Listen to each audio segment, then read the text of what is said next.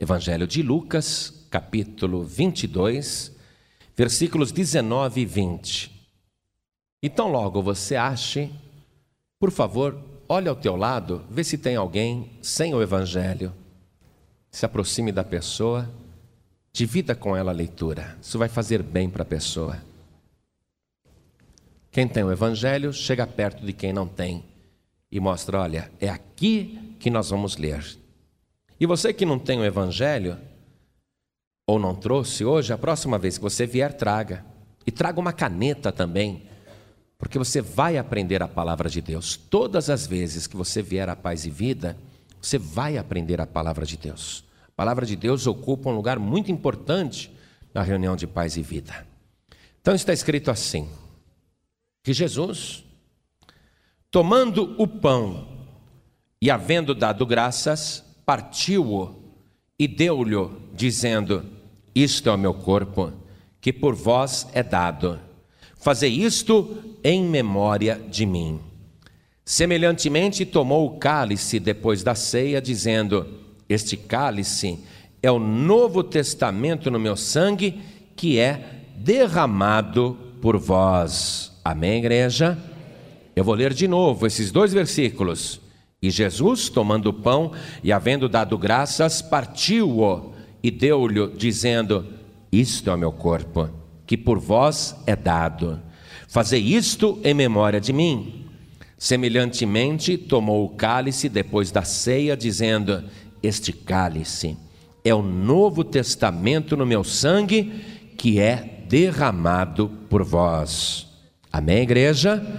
Agora eu leio e gostaria que toda a igreja repetisse em seguida. Vamos lá. E Jesus, bem alto, e Jesus, tomando o pão e havendo dado graças, partiu-o e deu-lhe, dizendo: Isto é o meu corpo, que por vós é dado.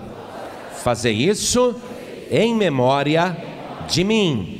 Semelhantemente, tomou o cálice depois da ceia, dizendo: Este cálice é o novo testamento no meu sangue, que é derramado por vós, que é derramado por vós, que é derramado por vós. Amém? Você crê nesta palavra? Então desocupe as tuas mãos e vamos dar a melhor salva de palmas para a palavra de Deus. Junto com estas palmas, abra a tua boca e dê glória a Deus. Isso, glorifique. Quem está ouvindo em casa pela rádio, também abra a boca e dê glória a Deus. Quem está dirigindo e ouvindo pela rádio, também abra a boca e dê glória a Deus. Isso, vamos glorificar a Deus, vamos louvar a Deus. Isso, aplauda mais, glorifique mais. Senhor Deus, olha o teu povo aqui nesta igreja te aplaudindo e te glorificando. E olha o povo em todo o Brasil fazendo a mesma coisa. Meu Deus, recebe este louvor que está sendo levantado em toda a nação agora. Recebe aí na glória, Senhor. E onde estiver uma só pessoa te glorificando, te aplaudindo, derrame a tua virtude, derrame o teu poder, derrame a tua bênção. Sim, ó Deus, continue derramando o teu poder. Pai bendito, a tua palavra vai ser pregada. Quem é o homem para falar as coisas de Deus? Então vem agora com teu espírito e usa o homem, usa a boca do homem e fala através dos lábios do homem, fala com cada vida que está aqui presente e com cada pessoa que está ouvindo pela rádio. E agora, Pai, envia a tua palavra e que ela vá e produza o resultado para o qual está sendo mandada. Em nome do Senhor Jesus, diga amém, Jesus. Glória a Deus. Que bom estar aqui, não? Podem sentar, igreja. É quinta-feira à noite, véspera da morte de Jesus Cristo. Ele vai morrer amanhã, sexta-feira. Ele sabe que nove horas da manhã vai ser pregado na cruz e que vai ficar ali vazando sangue durante seis horas, seis horas de hemorragia. Ele sabe que às três da tarde ele estará morto. sem nenhuma gota de sangue no corpo. Mas isso só vai acontecer amanhã, sexta-feira. Hoje é quinta. É a última noite de vida do Senhor Jesus antes da cruz. E ele reúne os doze discípulos e participa com eles da última Páscoa, a Páscoa dos judeus. E durante aquela Páscoa, ele vai realizar algo diferente, algo que nunca foi feito. Ele vai instituir um costume que ele pede. Pedir é a maneira de dizer, porque Jesus não pede, ele manda. Ele diz: Fazei isto em memória de mim. Ele quer que aqueles que são seus discípulos, aqueles que lhe pertencem, ele quer que observem esse novo costume que ele está instituindo agora. Então ele faz pela primeira vez isto. Ele pega o pão que está lá na mesa, ele mostra para os discípulos, aí ele ergue aquele pão para o céu e ele agradece ao Pai por aquele pão. Aí ele pega aquele pão, depois de ter dado graças, ele parte e continua repartindo e dá um pedaço para cada discípulo. Judas não está mais lá dentro. Judas já saiu, foi buscar os guardas para prendê-lo. Mas Jesus continua lá, fazendo o que ele tem que fazer, instituindo a Santa Ceia. E ele dá um pedaço de pão para cada discípulo e ele diz: Isto é meu corpo, que por vós é dado. Comam e façam isso em memória de mim. Comam o meu corpo, comam a minha carne. E os discípulos começam a comer. Comem aquele pão que ele deu, aquele pão que ele agradeceu. Depois, ele pega o vinho que está lá na mesa, ele pega aquele cálice e faz a mesma coisa. Semelhantemente, ele tomou o cálice. Mas ele também deu graças pelo cálice, semelhantemente ao que ele fez com o pão, ele faz com o cálice, ele dá graças também pelo cálice. E em seguida ele estende esse cálice aos discípulos e manda que eles bebam, dizendo: Este cálice é o novo testamento no meu sangue que é derramado por nós. Então ali ele está falando de testamento, ele está falando de morte, ele está falando de derramamento de sangue. Ele está dizendo que é o sangue dele que vai ser derramado. E ele está dando o seu sangue para que os discípulos bebam. Porque ele havia dito: quem come a minha carne e bebe o meu sangue tem a vida eterna. Ele está fazendo isso para dar vida eterna às pessoas que acreditam nele. E quando ele disse esta palavra aqui, no versículo 20, que eu quero ler mais uma vez com você, semelhantemente tomou o cálice depois da ceia, dizendo: Este cálice é o novo testamento no meu sangue, que é derramado por vós. Eu quero que você pegue uma caneta agora e passe um traço aí debaixo do é derramado. Vou te chamar a atenção para uma coisa já já, passe um traço aí. Esta frase que ele disse desta maneira: Este cálice é o novo testamento no meu sangue, que é derramado por vós. Esta frase está confirmada desta maneira no Evangelho de Mateus, capítulo 26, versículo 27. Mateus escreveu também a história que ele presenciou, do que ele foi testemunha. E Mateus é uma pessoa que estava lá na mesa com Jesus, quando ele instituiu a Santa Ceia. E Mateus nos relata aqui no seu Evangelho, no capítulo 26. Eu vou ler apenas o versículo 27, onde está escrito que Jesus, tomando o cálice, isto é, pegando o cálice e dando graças, veja que ele agradeceu também pelo vinho Deu-lhe, isto é, deu aos discípulos, dizendo: bebei dele todos, porque isto é o meu sangue. O sangue do Novo Testamento, que é derramado por muitos para a remissão dos pecados. Remissão é perdão. Que é derramado. Aí nesse é derramado, passe um traço também. E Marcos, quando também contou este fato sobre a última noite de vida de Jesus antes da ceia, vai confirmar que as palavras de Jesus foram essas. Veja em Marcos capítulo 14, no versículo 23. E Jesus, tomando o cálice, isto é, pegando o cálice e dando graças, deu-lhe, e todos beberam dele. E disse-lhes: Isto é o meu sangue o sangue do Novo Testamento, que por muitos é derramado. Passe um traço aí debaixo do é derramado. Eu não sei se você já percebeu o que eu estou querendo chamar a tua atenção. Olha como ele colocou a frase: Este cálice é o novo testamento no meu sangue que é derramado por vós. Só que ele ainda não derramou. Ele só vai derramar amanhã. Ele está colocando a coisa como já realizada, compreende isso? Mas ele ainda não derramou seu sangue na cruz. Ele vai derramar. Talvez a frase deveria ser: Este cálice é o novo testamento no meu sangue, que eu derramarei por vós. Colocando no futuro, que seria para o dia de amanhã. Mas ele colocou a coisa como se já tivesse feito agora, como se já estivesse feito. Está compreendendo isso?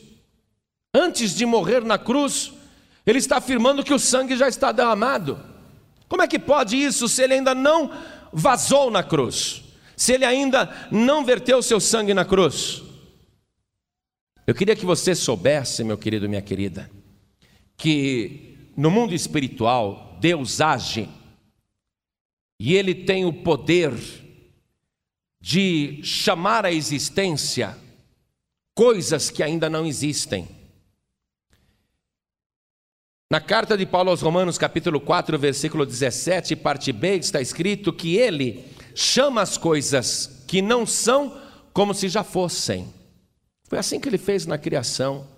Haja luz, mas o sol não tinha sido criado ainda. Mas foi a primeira coisa que ele fez trazer à existência foi a luz. Aquilo que não existia, ele chamou como se já existisse. E esse é um dos fundamentos da fé. A carta de Paulo aos Hebreus, capítulo 11, versículo 1 diz: Ora, a fé é o firme fundamento das coisas que se esperam e a prova das coisas que não se veem. Quando você quer uma coisa, você fala dela como se ela já existisse, não colocando a coisa para o futuro, não colocando a coisa na possibilidade. No reino de Deus não funciona assim. Eu sempre oriento os pastores na oração. Eu digo, pastores, não orem dizendo, meu Deus, que o Senhor possa fazer isso por esta pessoa. Possa não, Ele pode. E dizer, faz agora, chamando à existência coisas que ainda não são. Jesus Cristo, ele está dizendo: Este cálice é o Novo Testamento no meu sangue que é derramado por vós. Ele não está levando em consideração que é amanhã que ele vai derramar. Ele está chamando para hoje, dizendo: Este cálice é o Novo Testamento no meu sangue, que é derramado, como coisa consumada, como coisa feita. E por que, que ele está agindo desta maneira? Porque, na verdade, igreja, Jesus Cristo já estava morto quando ele disse estas palavras. Aliás, Jesus Cristo já estava morto quando ele foi gerado pelo Espírito Santo no ventre da Virgem Maria. Jesus Cristo já estava morto antes de nascer. E ele já estava morto antes do homem e da mulher surgirem nesse planeta. Ele já estava morto. E eu quero te mostrar isso na palavra de Deus. Eu quero te mostrar isso e para você compreender por que, que Jesus está utilizando o verbo desta maneira. Ao invés dele usar no futuro do presente, eu derramarei, ele está usando este verbo, os dois, um no presente e outro no particípio. Eu vou explicar já já o que é isso, mas ele já está colocando a coisa como feita, sendo que ainda não fez, mas por qual razão? Por qual razão? No que Jesus está se baseando? Eu quero que você vá comigo no livro de Apocalipse, no capítulo 13. Versículo 5, você sabe que o livro de Apocalipse é um livro futuro.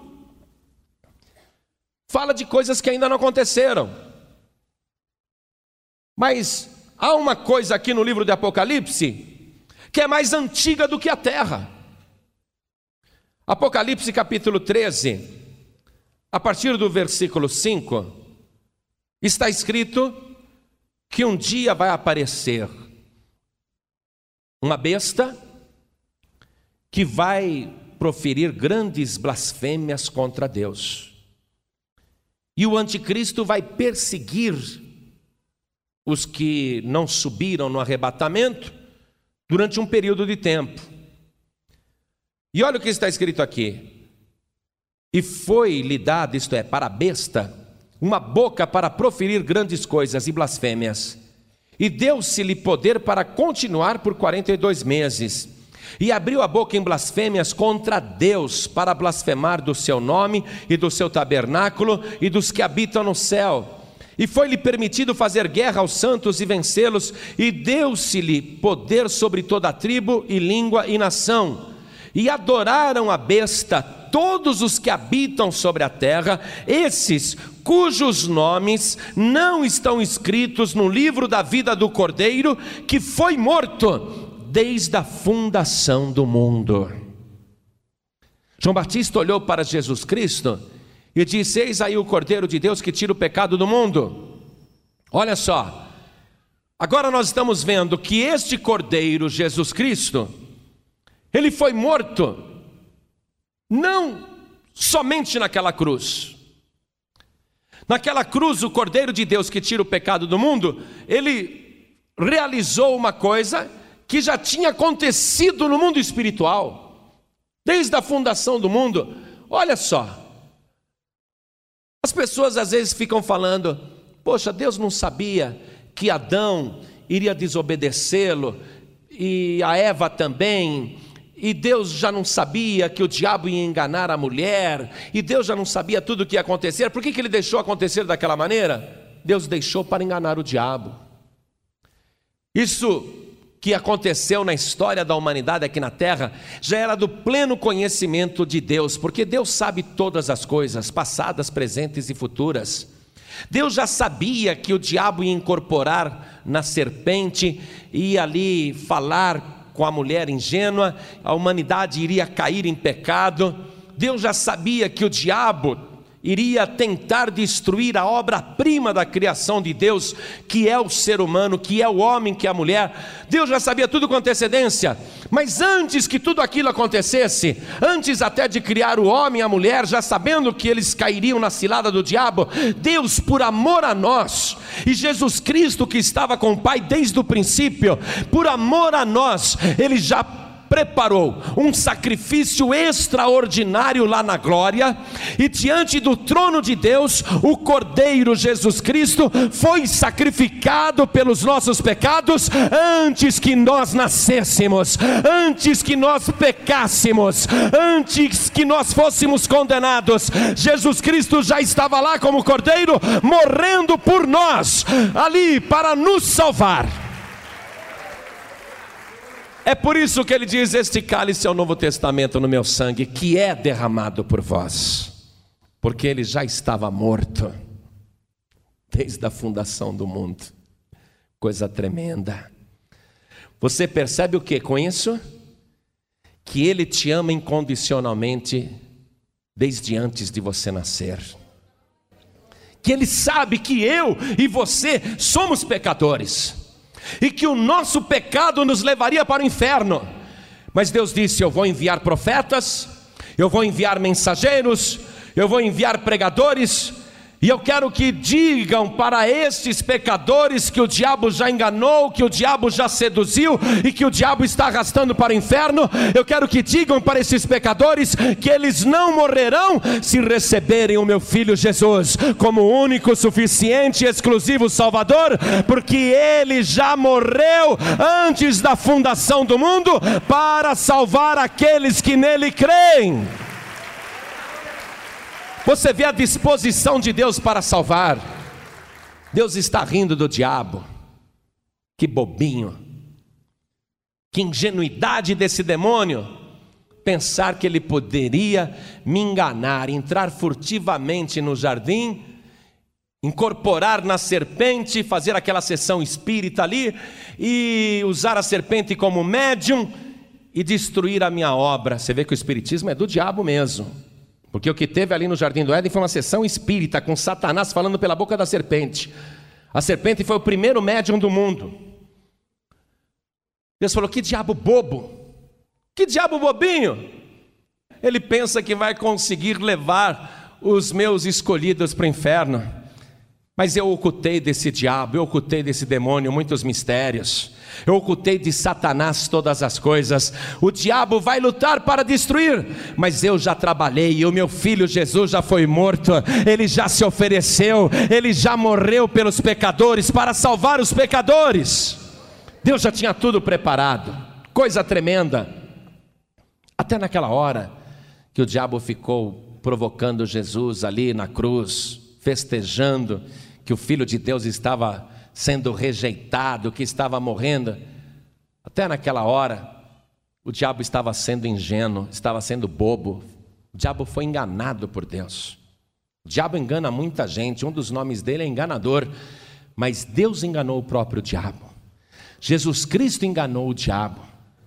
Deus fez uma estratégia para garantir a tua salvação. É por isso que Jesus Cristo ali antes de morrer na cruz, ele disse: Este cálice, bebam, é o meu sangue.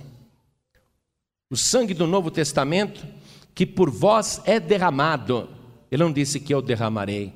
Agora vamos analisar aqui um pouquinho esses dois verbos. O é, você sabe, está no presente mesmo, é derramado. Está no presente. Isso quer dizer o quê? Que é derramado. Pode passar mil anos, é derramado, está no presente. Pode passar dez mil anos, está no presente. O derramado está no particípio. Quando um verbo está no tempo particípio, eu fui olhar lá no dicionário, porque, poxa, eu já estudei há tantos anos atrás, toda essa gramática, nem lembro mais. Então, eu fui consultar o pai dos burros, que explica muita coisa para gente, e eu achei uma coisa ali que eu falei, é de Deus. A explicação, o que é particípio, o tempo particípio de um verbo. Olha o que diz o dicionário. Eu achava até bom você escrever, escreve aí.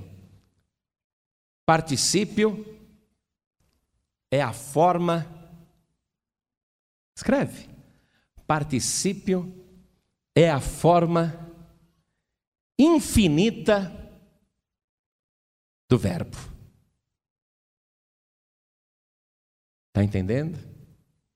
O dicionário está pregando a palavra de Deus, nos garantindo dentro da gramática que a conjugação verbal que Jesus Cristo fez aqui, dizendo: Este cálice é o Novo Testamento no meu sangue, que é derramado por vós, está dizendo que é no presente, o é está no presente, e o derramado está no particípio, que é a forma infinita do verbo.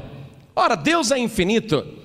A forma infinita do Verbo quer dizer que o sacrifício que Jesus fez na cruz do Calvário e a morte dele, planejada desde antes da fundação do mundo, é uma obra infinita que passará o tempo que for e o sangue de Jesus Cristo continuará tendo poder para salvar. O sacrifício de Jesus é infinito e ele vai continuar salvando enquanto tiver pecadores na face da terra. E olha só, a forma infinita do Verbo. O que, que o Evangelho nos ensina logo no primeiro capítulo de João? No princípio era o Verbo, e o Verbo estava com Deus, e o Verbo era Deus. Estava no princípio com Deus. Todas as coisas foram feitas por Ele, e sem Ele, nada do que foi feito se fez. E o Verbo se fez carne, versículo 14, e habitou entre nós, e vimos a Sua glória, como a glória do unigênito do Pai. Olha só aquele que estava com Deus desde o princípio. Desde o princípio ele já tinha se separado para morrer no teu lugar, para te salvar, para conquistar para você a salvação eterna. Você acredita nisso? Deus é infinito. O Salmo de número 93, no versículo 1 está escrito assim: O Senhor reina, está vestido de majestade, o Senhor se revestiu e cingiu de fortaleza, o mundo também está firmado e não poderá vacilar. O teu trono está firme desde então, tu és desde a eternidade. Um dia Jesus estava conversando com os judeus e ele disse: Abraão viu o meu dia e se alegrou grandemente. Aí eles disseram: opa, peraí, Abraão viveu há dois mil anos atrás? Você nem tem 50 anos de idade. Estão vendo aí que tem 30, 33, aparenta aí uma, uma idade muito jovem, nem 50 anos você tem, e está dizendo que viu Abraão. E Jesus disse: na verdade, Antes que Abraão existisse, eu sou. E o eu sou é o nome de Deus. Quando Moisés falou: Senhor, eu vou lá falar com o povo que o Senhor está me enviando, mas eles vão perguntar: Que Deus é esse? Qual é o teu nome? E Deus disse: Eu sou o que sou. Jesus disse: Antes que Abraão existisse, eu sou.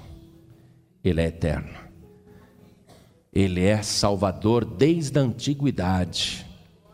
Ele é o Salvador preparado por Deus. Por isso que não tem outro. Você está frito, frita e vai fritar no inferno, que é pior. Se você tiver outro Salvador ou Salvadora. Porque o único que foi separado desde a antiguidade, antes da fundação do mundo, o único foi Jesus Cristo. E Deus não aceita outro. Não tem mais ninguém à direita do Pai, a não ser Jesus. Ele assentou-se à direita do Pai. Por isso que nós sempre temos que falar do Evangelho e anunciar a salvação através do único Salvador que Deus preparou, do único Salvador que está morto no mundo espiritual desde antes da fundação do mundo.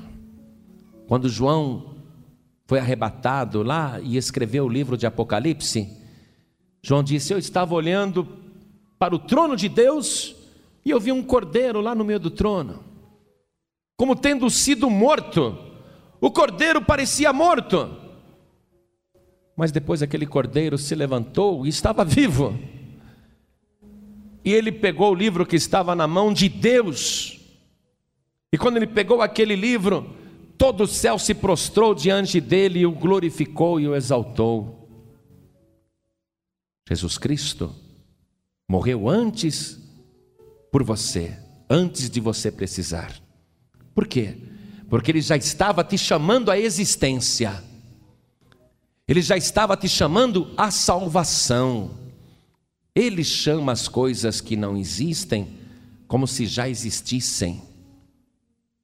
Por isso que ele disse: Este é o meu sangue que é derramado por vós. Porque antes dele derramar o sangue na cruz, ele já tinha derramado na eternidade. E já tinha feito isso por você, chamando você à salvação. Agora você atende o chamado se quiser, sabendo que ele planejou desde a eternidade, antes de você nascer, ele já planejou a tua salvação e ele já morreu dispostamente por você. Cordeiro que foi morto ali diante do trono de Deus, lá na glória. Sabendo disso, você vai querer este cordeiro? Você vai querer este Salvador que te purifica de todos os pecados e que te salva? Ou você vai rejeitá-lo?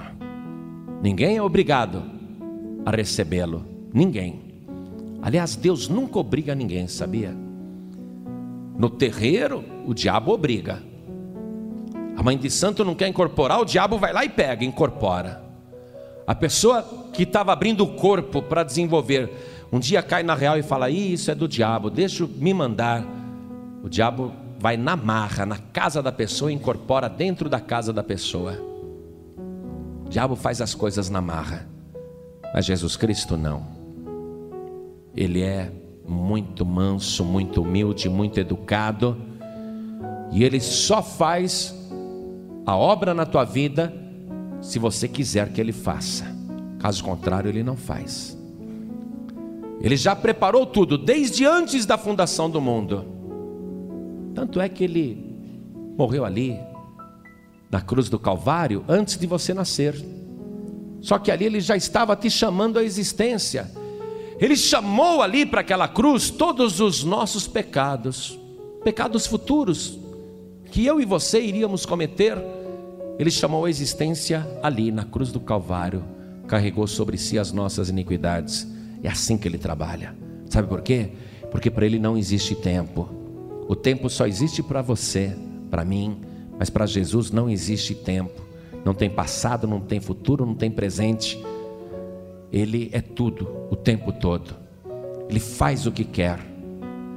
Mas Jesus quer nesta noite que você, sabendo destas coisas, venha para Ele agora e tome posse daquilo que Ele preparou por você antes que você nascesse. Você só não será salvo se não quiser, porque se você receber o que Jesus fez por você, desde antes da fundação do mundo e depois na cruz do Calvário, antes de você nascer, você será salvo hoje. Você terá os seus pecados perdoados hoje. Por isso, igreja, olhe bem para mim. E quem está ouvindo em casa pela rádio, preste atenção, quem está dirigindo também. Se você não receber Jesus Cristo, o Cordeiro de Deus que tira o pecado do mundo, o único Salvador que Deus oferece, se você não entregar a tua vida para Ele, você não será salvo. Não tem outro jeito. Não tem. Jesus disse assim: Eu sou o caminho, a verdade e a vida, e ninguém vem ao Pai a não ser por mim. É só por Ele. Ou você se entrega para Jesus, ou você entra no caminho que é Jesus, ou você está fora de Deus, e fora de Deus não há salvação.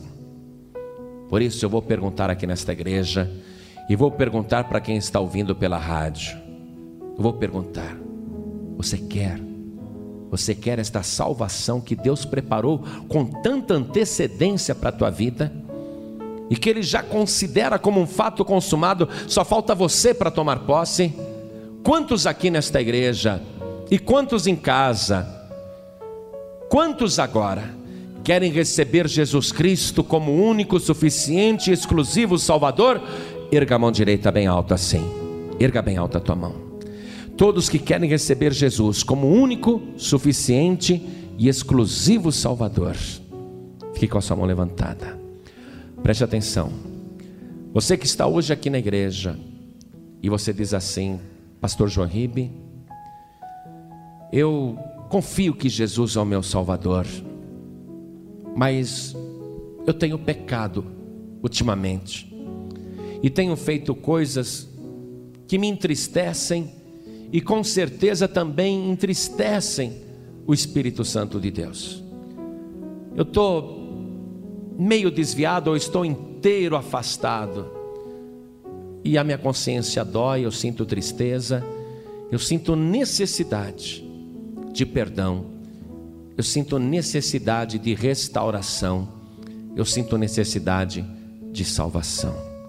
Você que está aqui hoje, meu querido e minha querida, afastado, afastada, eu não vou te chamar de desviado, eu vou te chamar de filho pródigo, porque você conhece a palavra de Deus. Eu vou te chamar de filha pródiga, porque você conhece a palavra de Deus.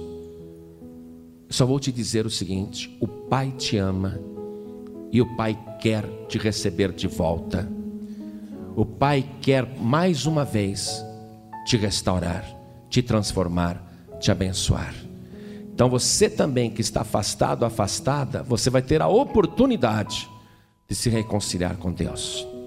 E você que está aqui na igreja e você diz, pastor, eu não desviei, não me afastei, estou vindo na igreja, mas ando tão frio na fé, estou morrendo na fé, e tem hora que eu penso que eu vou desviar, não desviei ainda, mas tem hora que eu penso que vou acabar desviando. Sinto muita fraqueza espiritual, então nós também vamos orar por você. Você que está aqui nesta igreja, não desviou, mas não está andando direitinho no caminho. Se anda no caminho e sai um pouco fora, volta no caminho e depois sai um pouquinho fora e volta no caminho. Amado, se você continuar fazendo esse zigue-zague no caminho, um dia Jesus Cristo manda tocar a trombeta e pode coincidir de você estar exatamente no zigue-zague fora do caminho, aí você não subirá. Pastor, eu não quero ficar. Se a trombeta tocar, eu quero subir. Então, peça perdão a Deus. Conserte a tua vida. Jesus Cristo, Ele compartilha com você o seu corpo e o seu sangue, para que você tenha vida e vida de verdade.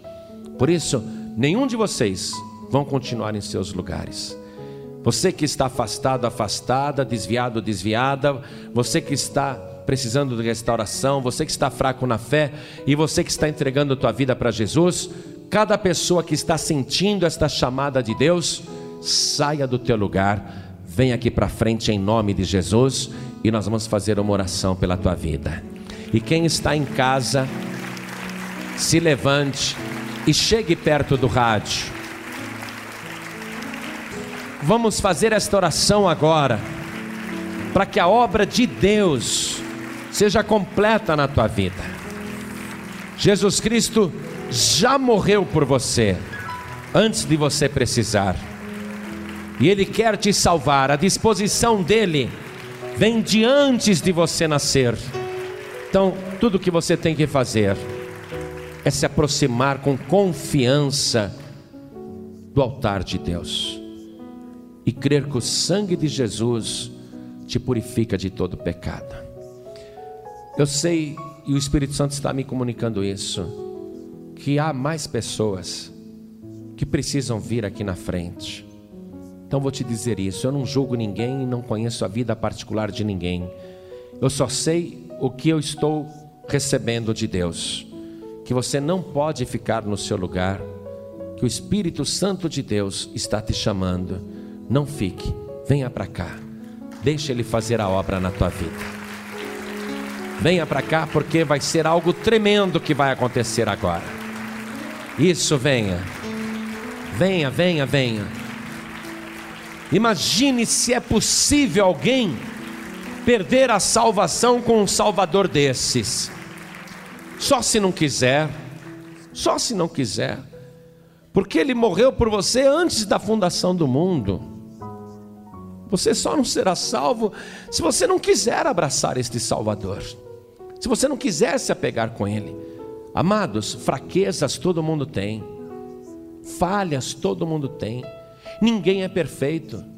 Quando a gente dá uma mancada, nós temos que ter discernimento para pedir perdão a Deus e não deixar a coisa passar batida. E eu não quero insistir mais, mas o Espírito Santo está me mandando fazer isso. Que há mais pessoas aqui na igreja que precisam de um conserto com Deus, senão não serão restaurados. Você vai sair daqui hoje e a tua vida vai continuar do jeito que está sendo. Você está precisando de uma entrega total no altar de Deus. Então, em nome de Jesus, não me deixe constrangido. Saia do teu lugar e vem aqui para frente. E deixa o Espírito Santo de Deus fazer a obra na tua vida.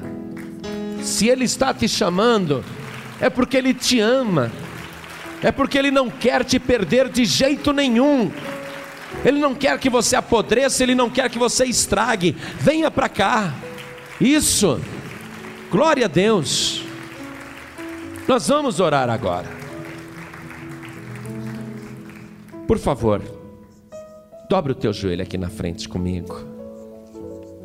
Quem está em casa, se ajoelhe ao lado do rádio. Quem está dirigindo, se possível, pare o carro num lugar seguro para a gente orar, ou então continue dirigindo, colocando a mão direita sobre o coração.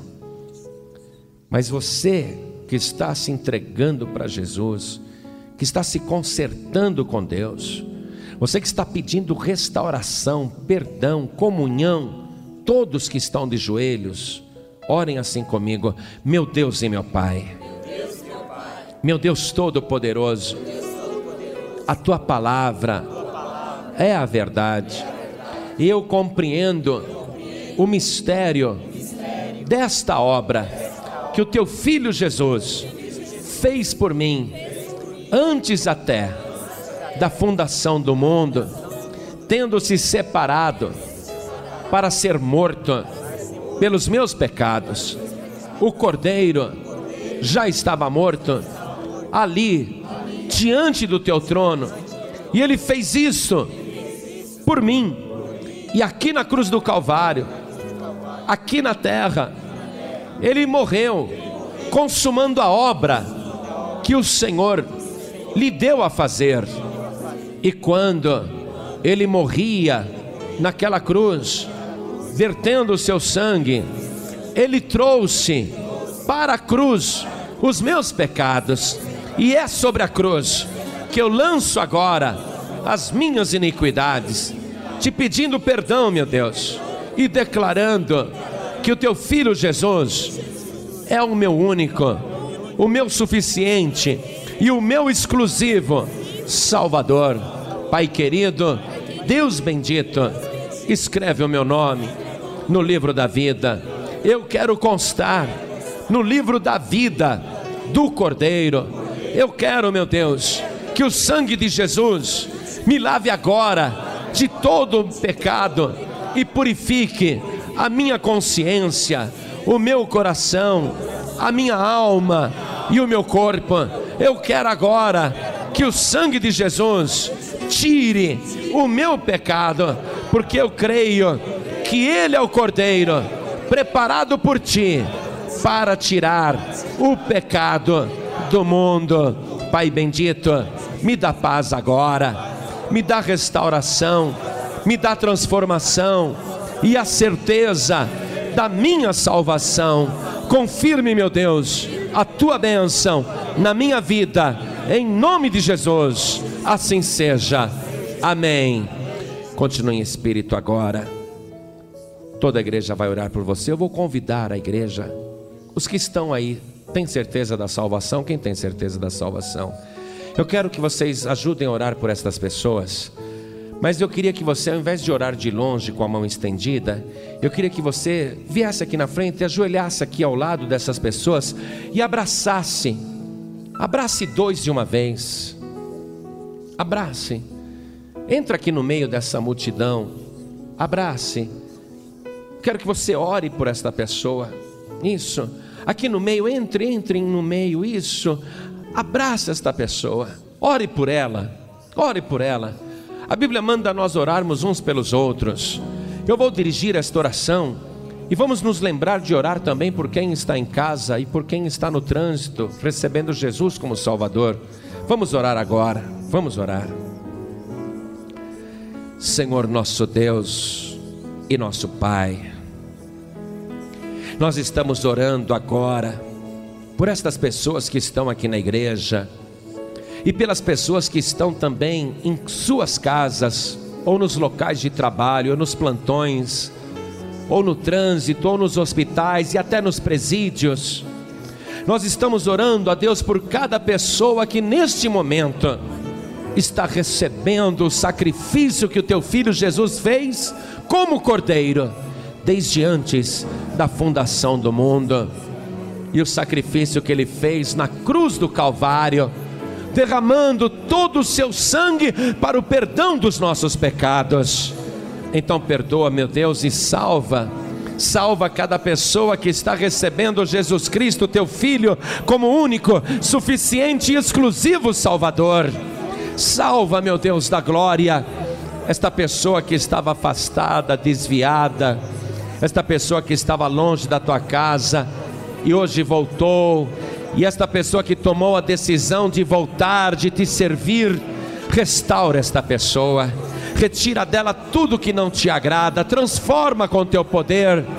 E aqueles, ó Deus, que estão fracos na fé, aqueles que estão cambaleando, aqueles que estão manquejando, aqueles que estão zigue-zagueando no caminho, meu Deus, restaura cada uma destas pessoas, firma no caminho que é Jesus Cristo, firma na verdade que é o teu filho Jesus, firma na vida que é o teu filho Jesus, e não deixa uma só pessoa se perder, não deixa uma só pessoa ser condenada, mas guarda esta pessoa, venha com teu Espírito Santo, repouse sobre esta vida, meu Deus, repouse sobre cada vida agora, em todo o Brasil onde estiver uma pessoa ajoelhada, repouse com teu espírito agora e dá, meu Deus, a certeza da salvação.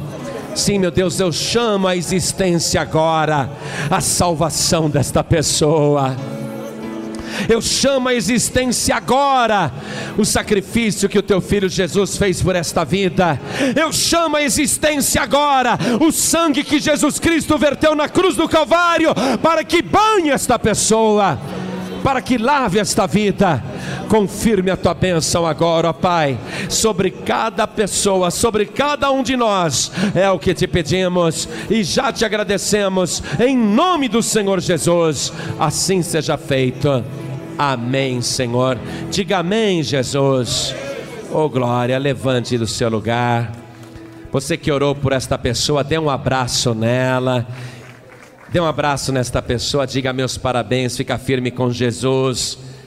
Oh, glória. E vamos juntos aplaudir o Senhor. Vamos aplaudir. Uma grande salva de palmas para Jesus. Diga amém, Jesus. Glória a Deus. Você acabou de receber as boas novas do Evangelho através de João Ribe Palharim. Um oferecimento dos pregadores do telhado. Participe da reunião de Paz e Vida. Para informações, acesse pazevida.org.br. Paz e Vida, lugar de gente feliz e ungida.